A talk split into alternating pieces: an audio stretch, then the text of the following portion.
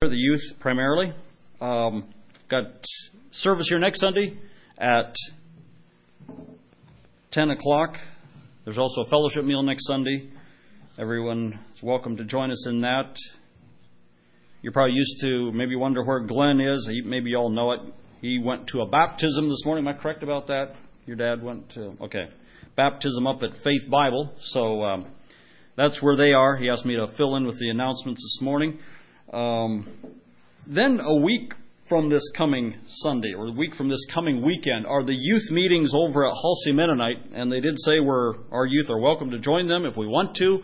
And so I last Wednesday asked for a little bit of a raise of hand, see who might possibly be interested in going. It starts Friday night, several sessions on Saturday, and I think several sessions on Sunday, if I'm not mistaken. So it's kind of two and a half days, or Friday evening and then two two days, at least into the afternoon on Sunday, I believe.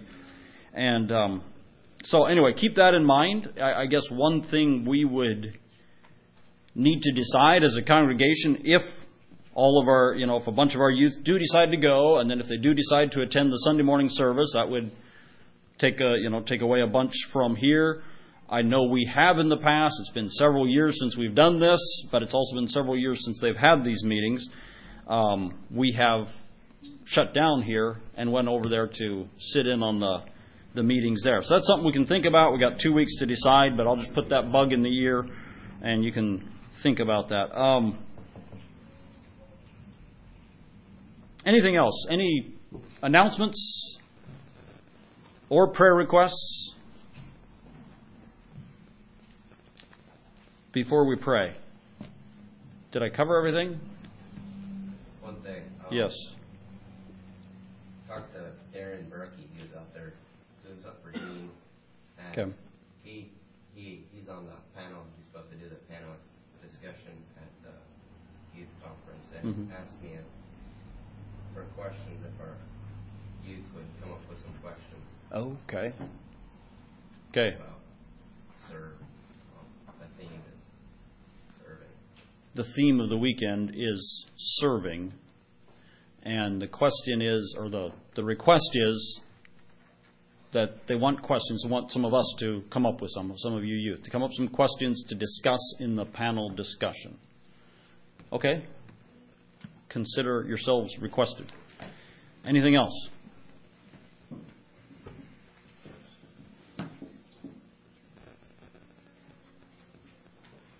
Okay. Well, we'll pray for the sickness over at your church. We'll pray for the sermon here. So, Bob, if you want to come on over here. Special day for you, right, Bob? You uh, are celebrating the resurrection of Jesus. Is that right? Yeah, that too. Yeah. Oh, That and mostly. and you get to preach. And I get to preach. Yeah, All right. I was going to talk about Anything else? Uh, yeah, there's a birthday thing. Oh, it's your birthday Yeah, today. How nice. Well, congrats. 54. Okay, 54. Okay. Well, that's uh, real special. And uh, this is a nice birthday gift. You get a, yeah. Thank you for sharing the birthday gift with us. So, God bless you as you preach. Let's all pray. Why don't we stand to pray?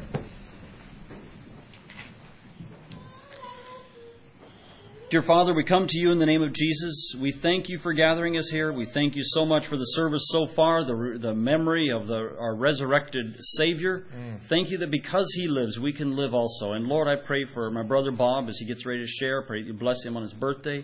Bless anybody else, Lord, who also may be celebrating a birthday here this morning. We just pray that you would bless everyone that's here for whatever reason.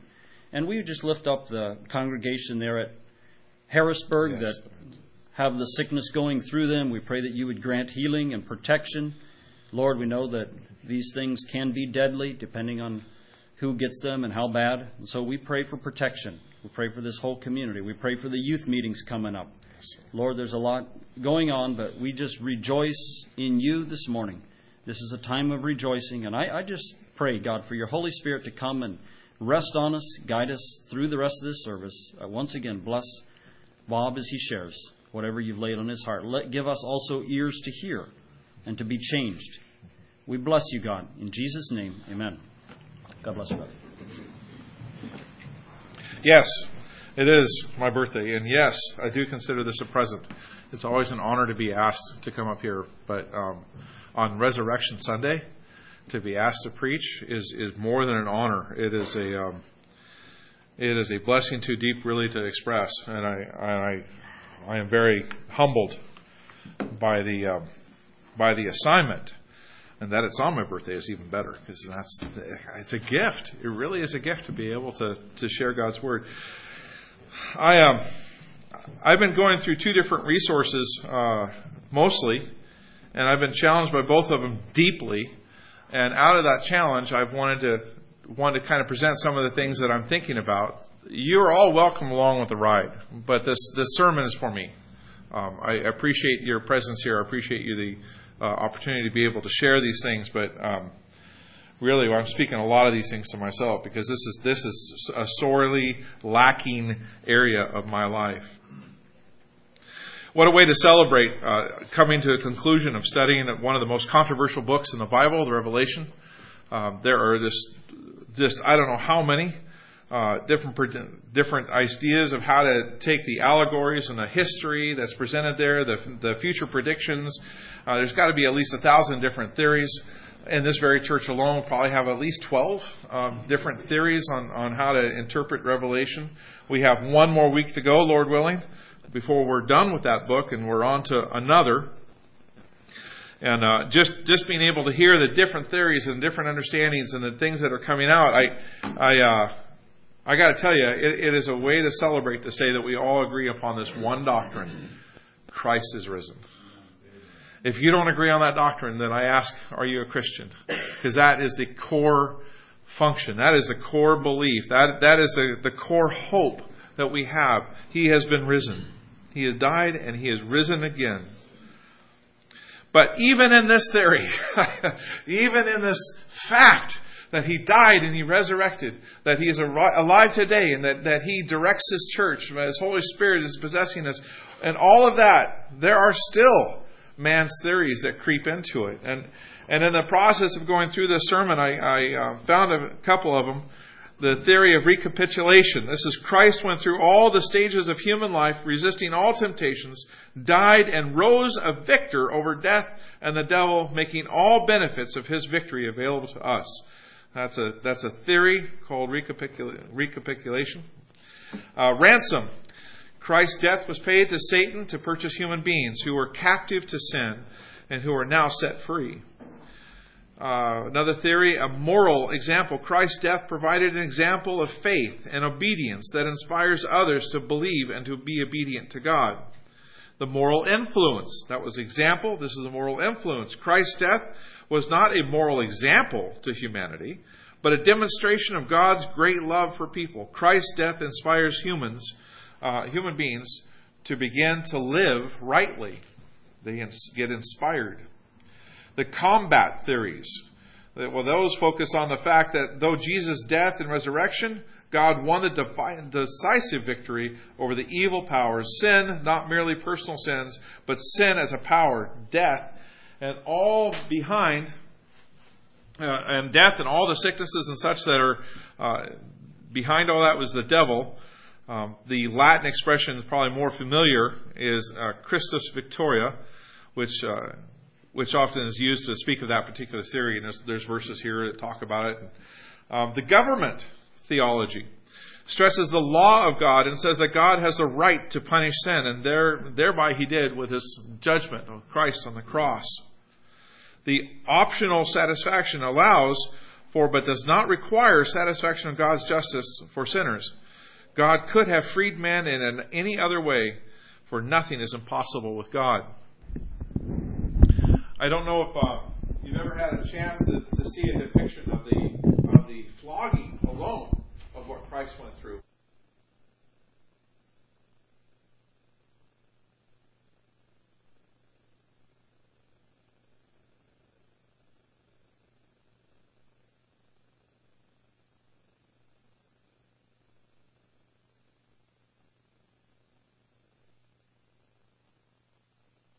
This innocent your son have to suffer. Anyway, optional satisfaction. Necessary satisfaction. It was necessary for God's offended justice and honor to be satisfied by a penalty that only Christ could pay.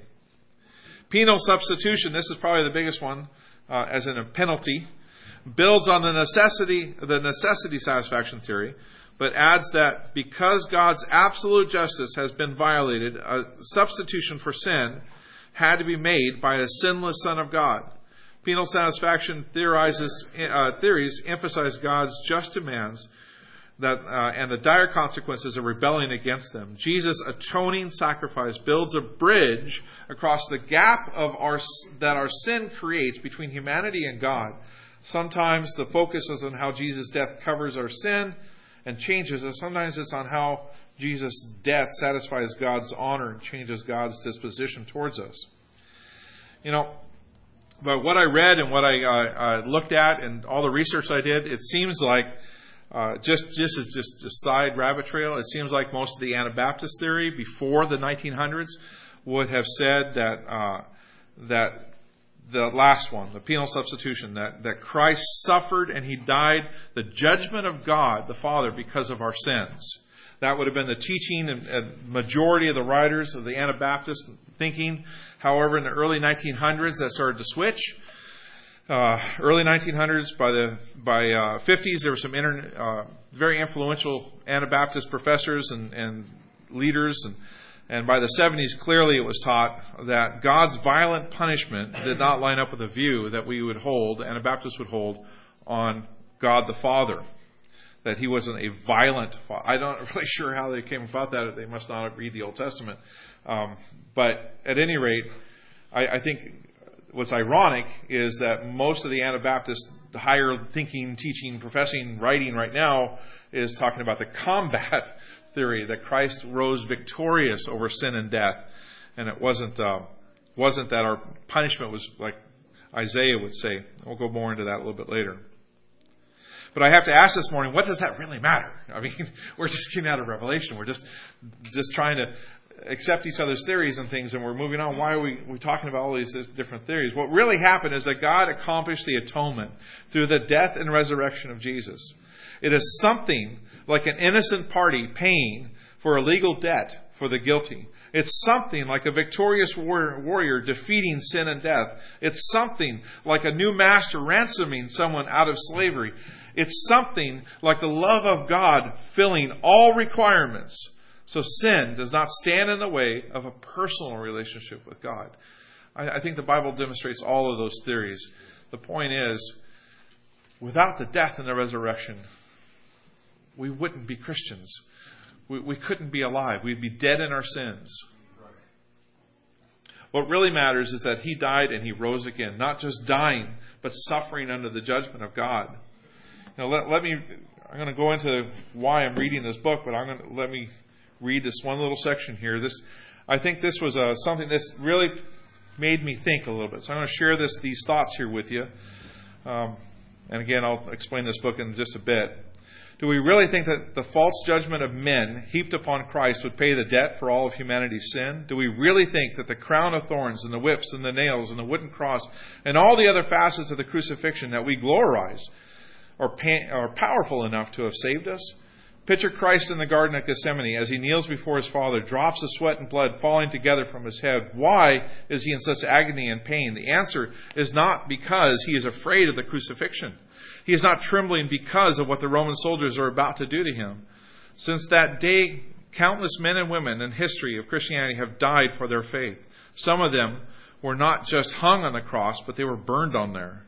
Many of them went to their crosses singing, one, uh, one Christian in India, while being skinned alive, looked at his pro, uh, persecutors and said, I thank you for this.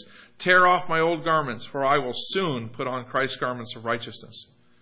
As he prepared to, to head to his execution, Christopher Love wrote a note to his wife saying, Today they will sever me from my physical head, but they cannot sever me from my spiritual head, Christ. As he walked to his death, his wife applauded while he's saying, Glory. uh, did these men and women of Christian history have more courage than Christ himself? Why was he trembling in the garden, weeping and full of anguish? We can rest assured that he was not a coward about to face Roman soldiers. Instead, he was a savior about to endure a divine wrath. Listen to the words, My Father, if it's possible, may this cup be taken from me. The cup is not referring to the wooden cross, it is a reference to divine judgment. It is the cup of God's wrath. This is what Jesus is, is uh, recoiling from in the garden. All God's holy wrath and hatred towards sin and sinners stored up since the beginning of the world is about to be poured out on him, and he is sweating blood at the thought of it. What happened at cross was not primarily about the nails being thrust into Jesus' hands and feet, but about the wrath due to, due to your sin and my sin being thrust upon his soul. It was that holy moment, all the righteous wrath and justice of God due to us came rushing down on uh, like a torrent on Christ himself. Some say, uh, some say God looked down and could not bear to see the suffering that the soldiers were inflicting upon Jesus, so he turned away. But this is not true. God turned away because he could not bear to see your sin and my sin on his son. It, it, was, it was an amazing thing that changed, that happened because of that cross. It wasn't just it wasn't just some Easter story. It wasn't just some story that we can share with our children and, and, and driving and passing and talking. This is, you got to understand, this was God's wrath. He changed the game. He changed history. There was only one that could do that, and that was Jesus. I know that it sounds like he took all of our sin upon himself because he did, but the story does not end there. For some, it, it did. Well, you, you, know, here's a quote from a man who lived out much of Christ's teachings. A very wise man who lived out Christ's teachings, all except for the resurrection. All except for the resurrection. This man said this A man who was completely innocent offered himself as a sacrifice for the good of others, including his enemies, and became the ransom for the word. Became a ransom. You get all the words? He became a ransom for the word. It was a perfect act. Any guessing who said that? Mahatma Gandhi.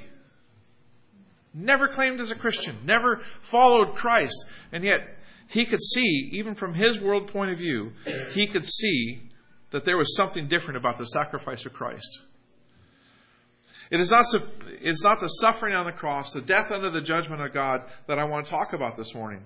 The resurrection is the central point of Christianity. Without it, Christ was a good teacher. He was a prophet, perhaps, but not God showing us the way to live and showing the evidence of his authority. In 1 Corinthians 15 17, and if Christ has not risen from the dead, then your faith is nothing. You are still guilty of your sins. We still rest in the mire if it wasn't for the very fact and the reality that Christ died and he was resurrected. Here's a part of a, of a devotion I found concerning this this morning. I, who deserve to die because I have sinned, am completely forgiven and now belong to the kingdom of heaven instead of the kingdom of death. This is more grace than I deserve, but it has nothing to do with what I deserve and everything to do with Jesus' love and grace for me personally. Amen. And I wholeheartedly agree. But that's not what I'm struggling with this morning.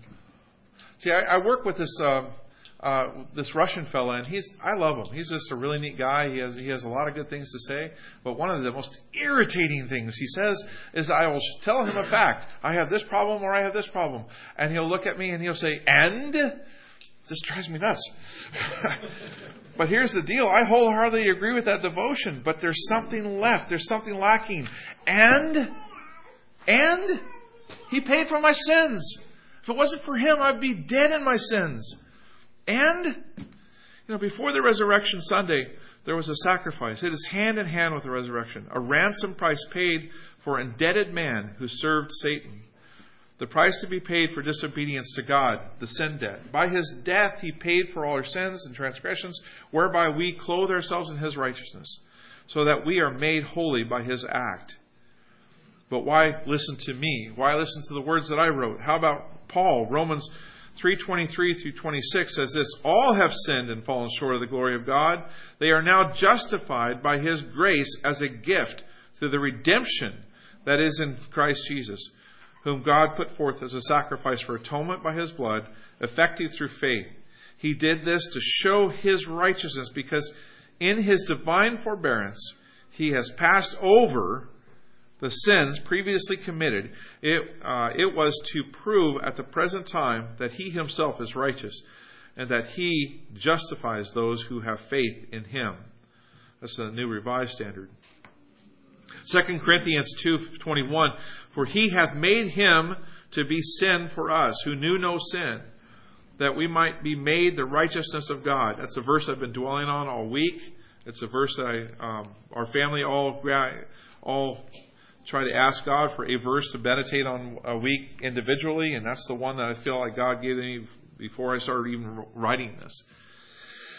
Uh, Galatians three ten, for as many are uh, for as many as are of the works of the law are under the curse. For it is written, Cursed is everyone that, that continueth not in all things which are written in the book of the law to do them.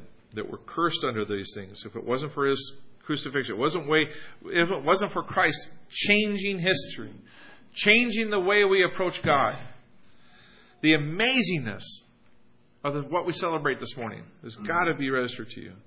1 Peter 2.24 says, As he himself bore our sins in his body on the tree, that we might die to sin. And that's what I'm wrestling with right now this morning. Can you listen to that? He himself bore our sins in his body on the tree. Amen and amen. And that we might die to sin and live to righteousness. 1 Peter 2:24 He himself bore our sins in his body on the tree that we might die to sin and live to righteousness. It would seem that he did indeed surely bore our griefs and carry our sorrows, yet we esteemed him stricken, smitten by God and afflicted. But he was pierced for our transgressions, for our transgressions. He was crushed for our iniquities. Upon him was the chastisement that brought us to that brought us peace and with his wounds we are healed. We all are like sheep who have gone astray. We have turned every one to their own way, and the Lord has laid on him the iniquity of us all. He was oppressed and he was afflicted, yet he opened not his mouth like a lamb who is led to the slaughter, and like a sheep that before all shears is silent, he, so he opened not his mouth. You know, John Wesley, he looked at that and he wrote this in his book. John Wesley wrote in his work, The Doctrine of Original Sin. Our sins were the procuring cause. They were the reason, the cause, the, the, the, the purpose, the procuring cause for all his sufferings. His sufferings were the penal effect of our sins. The chastisement for, uh, of our peace, the punishment necessary to procure it, was laid on him, freely submitting thereto. And by his stripes, a part of his suffering again put for the whole, we are healed, pardoned. Sanctification and final salvation are all purchased and bestowed upon us. Every chastisement is for a fault that laid on Christ was not for his own, but ours, and was needful to reconcile an offending lawgiver, an offended lawgiver, and offering guilty creatures to each other. So the Lord laid on him the iniquity of us all that is, the punishment due to our iniquity. I, I hope that hasn't been said uh, too many times in your life to realize the amazingness of that. Our sin was laid on him so that we could have a relationship with him. It's, it's unlike any other belief system. It's unlike any other faith system. It's unlike any other religious system. All of our sins were put on him. He did the act so that we could be saved. So there we have it. Jesus bought forgiveness through his act. Whether it was uh, one theory or another or all of them, it doesn't matter. We are now saved through faith in him. As Jesus said in his last words hanging on the cross, words recorded for us by the disciple whom he loved, words said right before one of the most profound written words ever written in any book, in any source the words of, said that he bowed his head and he gave up his spirit. Think about that. Those, that's profound words. God himself bowed his head and died. But before he said that, John recorded this. Jesus said, It is finished. But what was finished? Our salvation? If we have anything to do with it at all, it is to accept it. the cross that needs to, the, the, the bridge that needs to be crossed between the chasm of our sin and destruction and the things that separate us from God, that, that has been bridged by the cross. It's by His act. But wait a minute. You want to know what really challenges me this morning? Because that's all stuff we've all heard before. All of that has been written, polished, pronounced, preached on, put on tracks, put on the sides of cars. All of that is really true and gospel and necessary. But I ran, I ran across a little work not this book, but I ran across a little work, a, doctoral thesis from a professor up in Canada, and it stopped me in my tracks when I read it. He said, if that's all true, hmm, if the work on the cross did finish it, and yet we have this little verse we got to deal with here, a couple of them actually, from the New Testament, from, from the Gospels. Verses that quote Jesus, the founder of our faith the one who knows about more about our faith than Paul did. We have these little verses to hit. And unless you're willing to take up your cross and come with me, you're not fit to be my disciple. How about this one? The one who doesn't take up their cross and follow me isn't worthy of me. Matthew 10.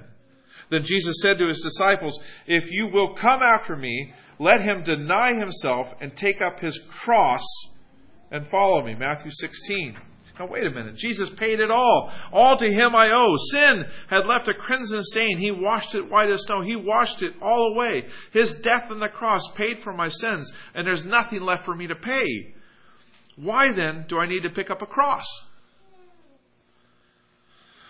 That was where he died. It would do me no good to pick up a cross and die. If he paid it all, if he took care of the price, then there's nothing left for me to do. And I tell you with confidence, he did pay the price that we could not. He did rise victorious over death and the grave where we could not. We cannot pay for our sins. But that's not all that he did in that act. He showed us a way. He showed us that now the wall of separation or the valley of judgment where God cannot be, where he had to turn away from because of the filth and the evil of it. Now that it has been conquered, we can follow him. By the work on the cross, we can now follow Christ. Jesus not only did the impossible, reconciling us to him, he, start, he started something completely different than the world had ever known before. There is something this morning for us to understand. It is not theology or classroom doctrines. It is the call of a risen Savior who said to Peter after he was resurrected. He said to Peter this He said, Follow me. He said that on the shores of the Sea of Galilee after the resurrection. It is the same Savior that says it, us to, says it to us today. Follow me. For to you, uh, uh, for to this you were called, because Christ also suffered for us, leaving us as an example, or leaving for us an example that you should follow in his steps. 1 Peter 2:21. See, Jesus did something different than any other while he was walking the earth. You know, people study under someone and they follow a system. They put into practice what they've learned. And they are known as the followers of Confucius, or the followers of Gandhi, or the followers of Hitler, or the followers of Einstein even. They follow, following Jesus is unlike studying under any rabbi or being a pupil of any Greek philosopher.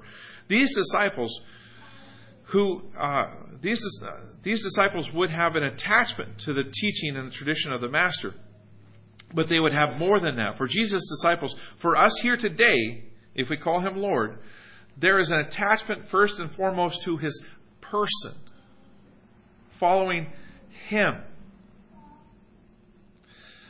It's radical and it's a complete following. Now you can follow any of those world leaders I just mentioned, any of those religious leaders I just mentioned. You could follow the teaching of any of the main big pastors today. But if you're just following them, then you're following them. But this is a completely different thing. You're abandoning yourself to Christ and Christ alone. You can learn a martial art. Not that I recommend it at all, but you can learn a martial art and be able to reproduce the, the movements of a master uh, that you studied under. But no matter how much you try, you cannot be possessed by that master.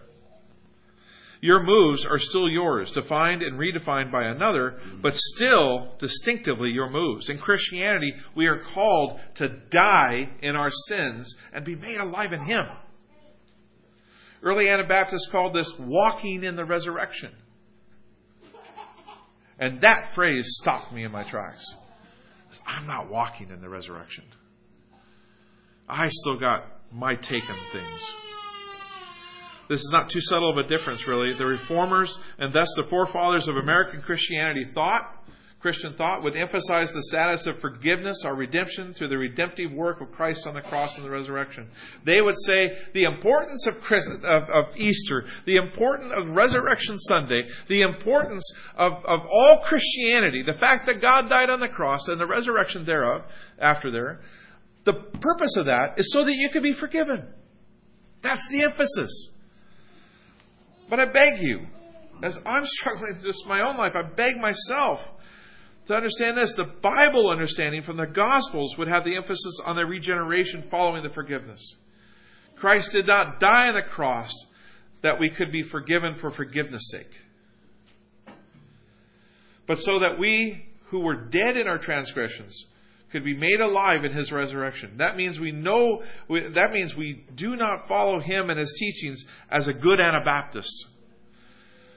We, we don't follow as a good member of Valley Christian Fellowship. We don't follow, and we're not a follower of Mark or Menno. We follow Jesus as we are filled with Jesus. Oh, but I gotta ask, is that how it is for you? It's not for me this fine resurrection morning, there is so much selfishness and corruption from a rotting dead body in me that I'm surprised you can't smell it from where you're sitting. What are we missing? He gives us free will every morning, every day to die. Not once, but over and over again. He says He will empower us to do this. But we have to first get out of the way. We do have to be a student of His teaching and His life. And we do have to follow it. But really, we have to say no to our will to be able to fully do this. You know, it's kind of like that guy who sings Amazing Grace, right? With all the flourishing and the and the trilling and the and the oh, the beautiful talent that he has in singing Amazing Grace. Think about that. When you do that, when someone does that, when when I do that, when I sing a song and I and I put a lot into it, I'm taking away from what was written. I'm adding my own stuff. I'm doing my style to it. At the end of the day, the question is do I want people to hear the words and the meaning of the song, to feel and hear the amazing message of that song? Or do I want people to hear how well I can sing it? Does my life show the amazingness, the awesomeness of God? Or does it show how blessed a life I can have by living according to his laws and precepts and commands and instructions. You know, we've all said in this congregation, and I don't know how many times we've heard a children lesson that talks about, uh, uh, you know, this is the first com- uh, commandment with a promise. What is the command? What's the promise, guys? Honor father and mother. Sorry. Honor your father and mother. Yeah, but what's the promise? That it may be well with you and live long. It will be well with you and live long. Hmm. Could someone look up Deuteronomy for me? Chapter 5. Deuteronomy chapter 5, ending of the chapter, verses 32 and 33. Can someone read that out loud, really loud? You shall observe to do therefore as the Lord your God commanded you. You shall not turn aside to the right hand or to the left. You shall walk in all the ways which the Lord your God has commanded you, that you may live, and that it may be well with you, and that you may prolong your days in the land which you shall possess. Yeah, it's part of a children's lesson. Yeah, it's about that commandment. But you know what? It is the nature of God's belief system that if we follow and if we obey, we are going to live a blessed life. If we follow and obey, we're going to live long in the land. That's a promise given to us, not just to the children. We will have a blessed life. It is a promise. But are we allowing Him to show through us? Are we allowing to go beyond the fact that we have a blessed life? Are we showing His hands working through us? Are we showing His will working through us? Are we saying no to ourselves? Or are we just comfortable? You can get really comfortable in the blessings of the Lord. I can get really comfortable in the blessings of the Lord. I got a wonderful family. I got a great house. I got a car that actually runs, two, three of them. You know, I got a job that pays all my bills. I, I have a future that I, I feel like the Lord has put on me, but it doesn't have much sacrifice in it. His death, His resurrection is more than just a way for me to be reconciled and be blessed. It is a way for me to follow. Get this I, I must die. I have been crucified with Christ. It is no longer I who live, but Christ who lives in me. And the life I now live in the flesh, I live by faith in the Son of God who loved me and gave himself for me in Galatians 2. How about this one in, in Corinthians? This is, this is one of the few times you can read a verse that has an exclamation point at the end of it. I die every day. 1 Corinthians 15:31. I die every day. Romans 6, 4 through 11. We are buried, therefore, with him by baptism into death, in order that just as Christ was risen from the dead by the glory of the Father, we too might walk in the newness of life. If that verse ended right there, that would be the preaching of any church that you're going to hear this morning. Any church you walk into. We were buried, and therefore, with him in baptism into death, in order that just as Christ was risen from the dead by the glory of the Father, we too might walk in the newness of life. But it goes on. For if we have been united with him in death, like his, we shall certainly be united with him in his resurrection, like his. We know that our old self was crucified with him in order that the body of sin might be brought to nothing, so that we might so, so that we would no longer be enslaved to sin. For one who has died has been set free from sin. Now, if we have died with Christ, we believe that we will also live with him. We know that Christ, being raised from the dead, will never die again. Death no longer has dominion over him. For the death he died, he died to sin once and for all. But the life he lives, he lives to God. So you also must consider yourselves dead to sin and alive to God in Christ Jesus. Now, if I was in front of a, a, our friends at a Baptist church or a Methodist church or a whatever church, and I were to share that verse, I would say to them, you know, when you became a Christian, did you kneel down on the carpet and say, repeat after me from somebody else?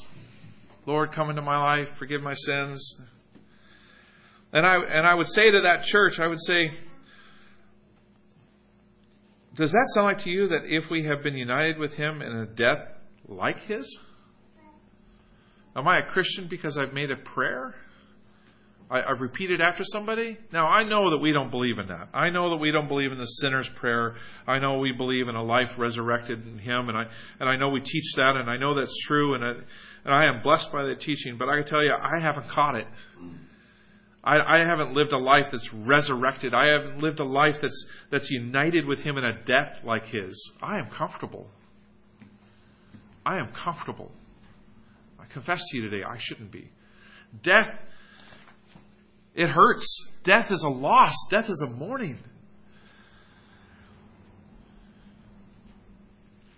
I'm not there. I, I, am not. I'm not feeling that loss. I, I'm. I'm comfortable. Oh, I. I do forgive people, and oh, I confess, and I, I humbly speak to others, and I.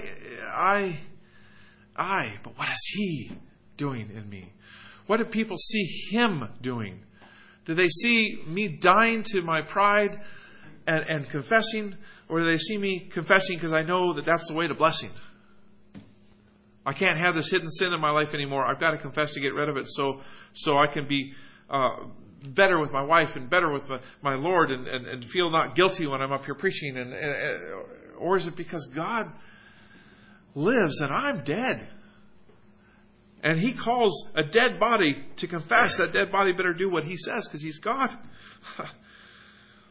Am I asking every morning, what's in his way? What is in your way today, Lord? When I lay my head down to go to bed, am I asking God, what did I do today that I didn't say yes to you? You know, I'm so, those who know me, those who are visitors, you don't know me very well. I'm too opinionated. I am too opinionated. I have too many opinions. And I know I need to love my wife and my children much more than I do. I know I need to give myself to the things he is busy about. There really is no radical element in my life. And how about you? Have you looked the other way when the Holy Spirit told you to go? Has He told you to stop? Has He told you to be not so comfortable? You know, whatever. He has said, uh, has He told you that a, project has too much of yourself in it? Has He said, or, or can I ask you this morning, can I ask you morning this, are the books that you're reading, are the videos you're watching, are, are the phone usage and the computer usage, are they best described in these words? Walking a resurrected life. Can I ask you that seriously? Take a deep thought about what you read, about what you view, what, what, you, what you allow as entertainment, what you allow in your conversations, in, in gossip or no gossip. Can it be best described by somebody as saying they're walking a resurrected life? Your private moments where nobody else knows, are you walking a resurrected life? Can you say with Scripture, For I have died, and my life is hidden with Christ in God? You know, that puts a new meaning, at least for me, to that verse that says, For me to die is to gain, and to live is to Christ. It's not about for me to to to to live. For me to die is to gain. I I, I want to die so that he can live. I'm blocking him this morning. I'm blocking him last week. I'm blocking him the week before that. I'm blocking him in my life. And I got to get to that point where I'm walking that resurrected life. You know, on New Year's Day, people often make these resolutions. They say things like, I will. Right? New Year's, brand new year, you have an opportunity. I will not. I will start. I'm going to stop. But how about this one for New Year's resolution? How about this for a Easter, a Resurrection Sunday resolution? I will die.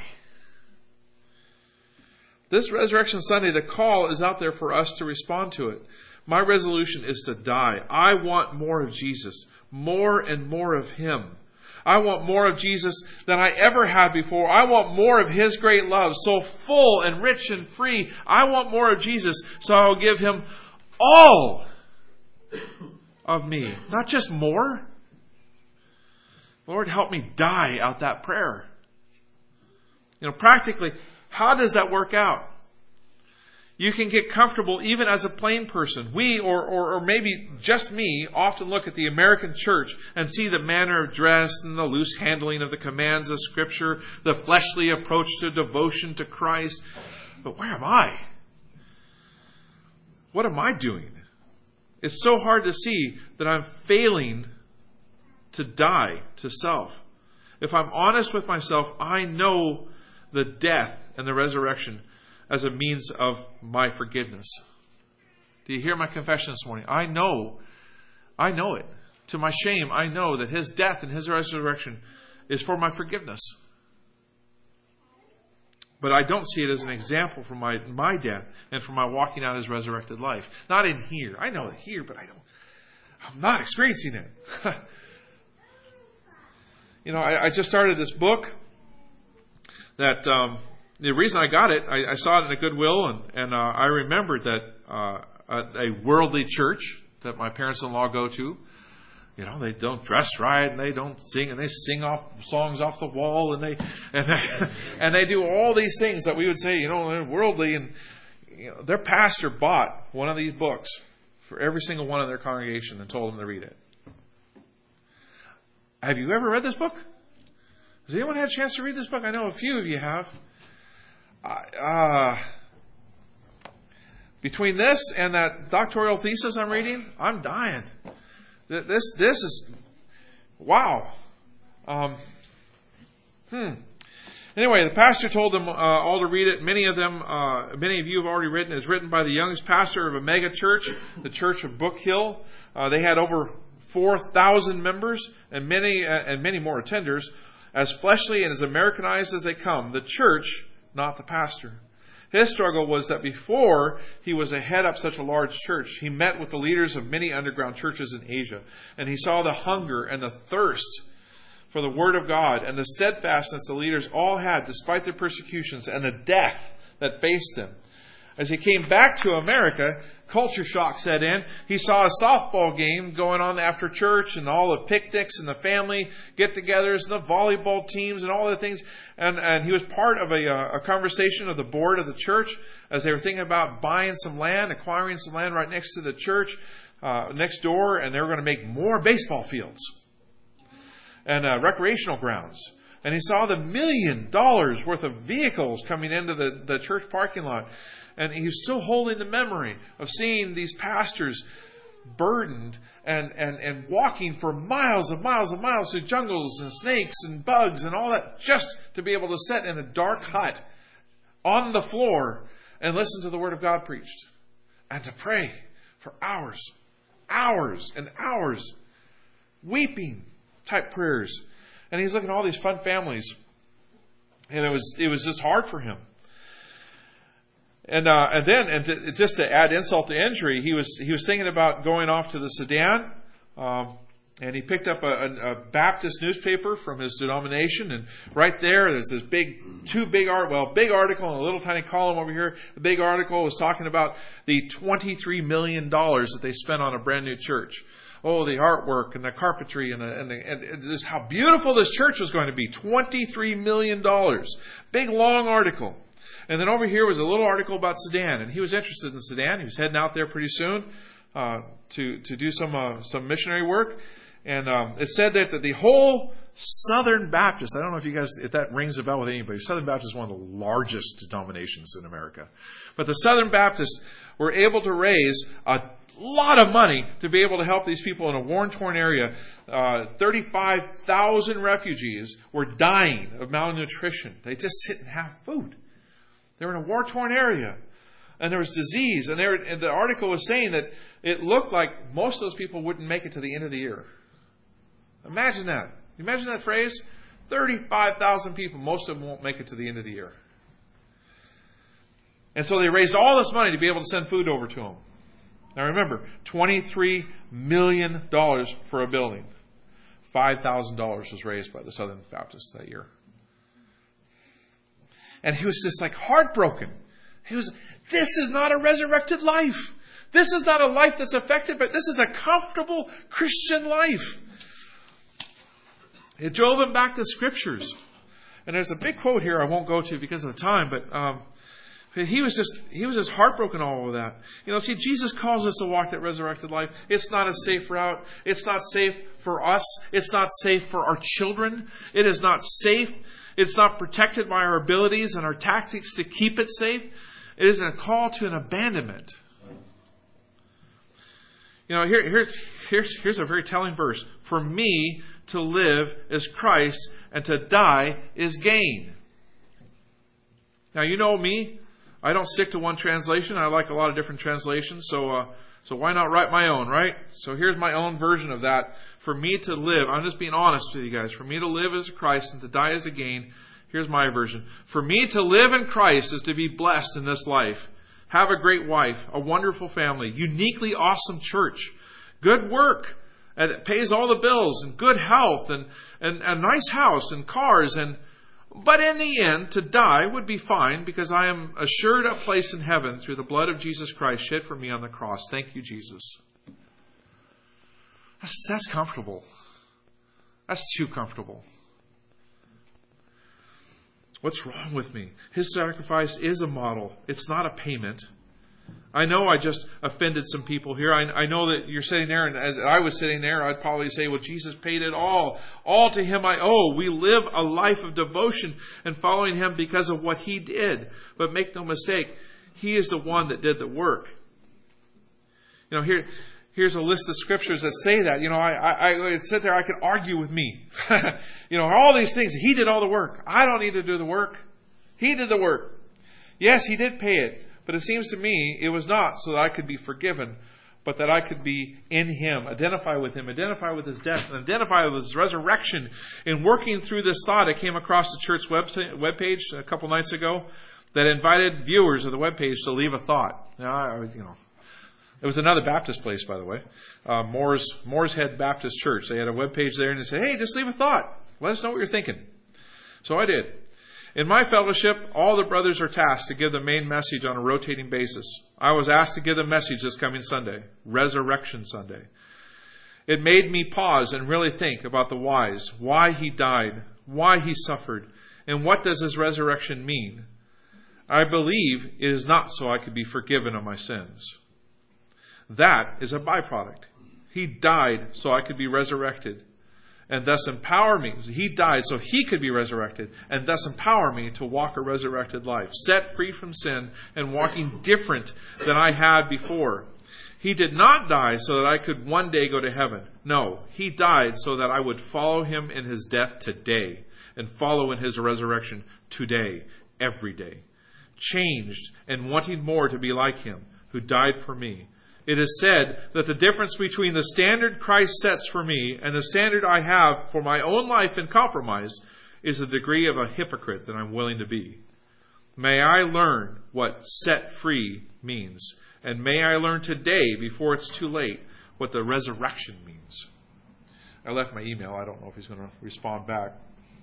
But I did mean it. I want more of who possesses me to shine. Not just that people see more of the teachings of Jesus in my life worked out, but that they see Jesus. And the only way for that to happen is for me to die. And I, I would like to hear what you think about that. I would like to hear maybe at the whoever's going to do the comments later. If if you, I want to hear how you would see yourself dying so Christ can shine, shine through you. I need help. I am too comfortable. I want to hear what what you would see in your own life that you know that you need to give up or you have given up. That you're walking in a resurrected life in these things. I think we all need to hear that. You know, I found, found this list and I thought it was pretty thought provoking, so I wanted to share it with you. I have been crucified with Christ. It is no longer I who live, but Christ lives in me. Galatians 2:20a, uh, uh, the first part of that verse. We have been saved, set free from sin by the death and resurrection. Uh, through in Him we have freedom to overcome pride and arrogance, and instead to be humble and meek of heart. We have freedom to overcome irritation and frustration, and rather react with patience and kindness. Freedom to overcome despair and discouragement, and instead be filled with hope and faith for the future. Freedom not to get offended or bitter or envious of people, but rather to be thankful, loving, and joyful. Freedom to be happy, to have joy, to get all of the virtues of Christ as part of my very nature. Nothing could be more desirable than that. I can be purified and comforted in the image of Christ. This is the great comfort that I know. And I got some sections from that uh, that doctorate thesis I've uh, been reading. Let me just so you can write down the name. I think it's really a worth worthwhile read. It will challenge you as well. Um, his name is Isaiah Ritzmann. It's two N's at the end. And those who know Jeremy Brackett, he looks a lot like Jeremy Brackett, but he's a professor up in Canada. Um, I'm not going to do that. I'm just, I'm just, what I want to share is this. I haven't achieved it. I'm not standing up here as, as the one that says, I'm walking a resurrected life, folks. Follow me. I, I'm not. I mean, I'm not even so sure that Paul could say that, although he did. I, I don't. I don't think that until we're on the other side of glory can we truly say that we are dead to ourselves. And and I'm getting beat up awfully bad by reading these books, and I got to constantly remind myself these are things I need to work out. The Holy Spirit is here to help me. He's uh, the, the word, the, the Greek word for Holy Spirit is very purposeful. The paraclete, the one who walks beside. It's very purposeful to, to call him the Holy Spirit that way.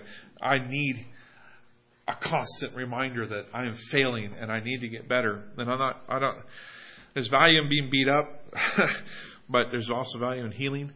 Um, but I just challenge you today. If, if there is any hope that you have for the future that is not representative of resurrected life, if it's, if it's something that you're living with today that, you know, it's this little thing I wish I could get rid of and, and I got this problem and I got this problem and I, you know, whatever it is, covetousness, gossip, pornography, uh, just wickedness in your heart, just uh, deceitfulness, uh, whatever it is, that is a strong representation of flesh, which keeps you from walking out a resurrected life.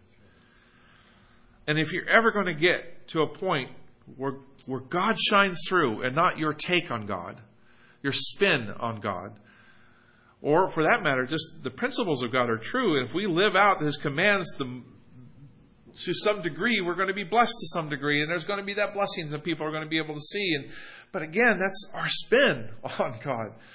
I I have the blessings of God, and yet some poor missionary in the middle of the, that's eating bugs, and he he is actually showing Christ. I'm not. I'm showing an American Christian, which I hate. So, anyway, kind of leaving you with nowhere to go, but uh, but focus on Christ, and and go to Him and say, "What in my life is holding you back? I, I need the power. I don't I don't want to just celebrate the fact that you died and resurrected so I can have fellowship with you. I want." To be more like you, I want to be out of the way, and I want you in me to the point where people see Christ in the way I respond to the world and people around me. So let's pray. Father, Lord, that's a tall order. And, and I know I've said a lot of words and I said it really fast up here, and I know that there's, there's theology and doctrines and all that stuff just gets bogged down in our brains. But the bottom line is, Lord, if we call ourselves little Christ, little Christ, if we if we call ourselves followers of Jesus Christ, and yet we are not possessed by you, you're not shining through us, then we're missing it. We would all say, Lord, I, I believe we would all say in this room that it is more important for Christ to be in us than for us to be in Christ. I, I want you to shine through us, Lord. Reveal those things that are darkness in our lives and, and help us get rid of them. Help us, Lord, die to our sins. Help us to identify with you in your death so that we can identify with you in your resurrection. In Jesus' name, Lord. Amen. Thank you.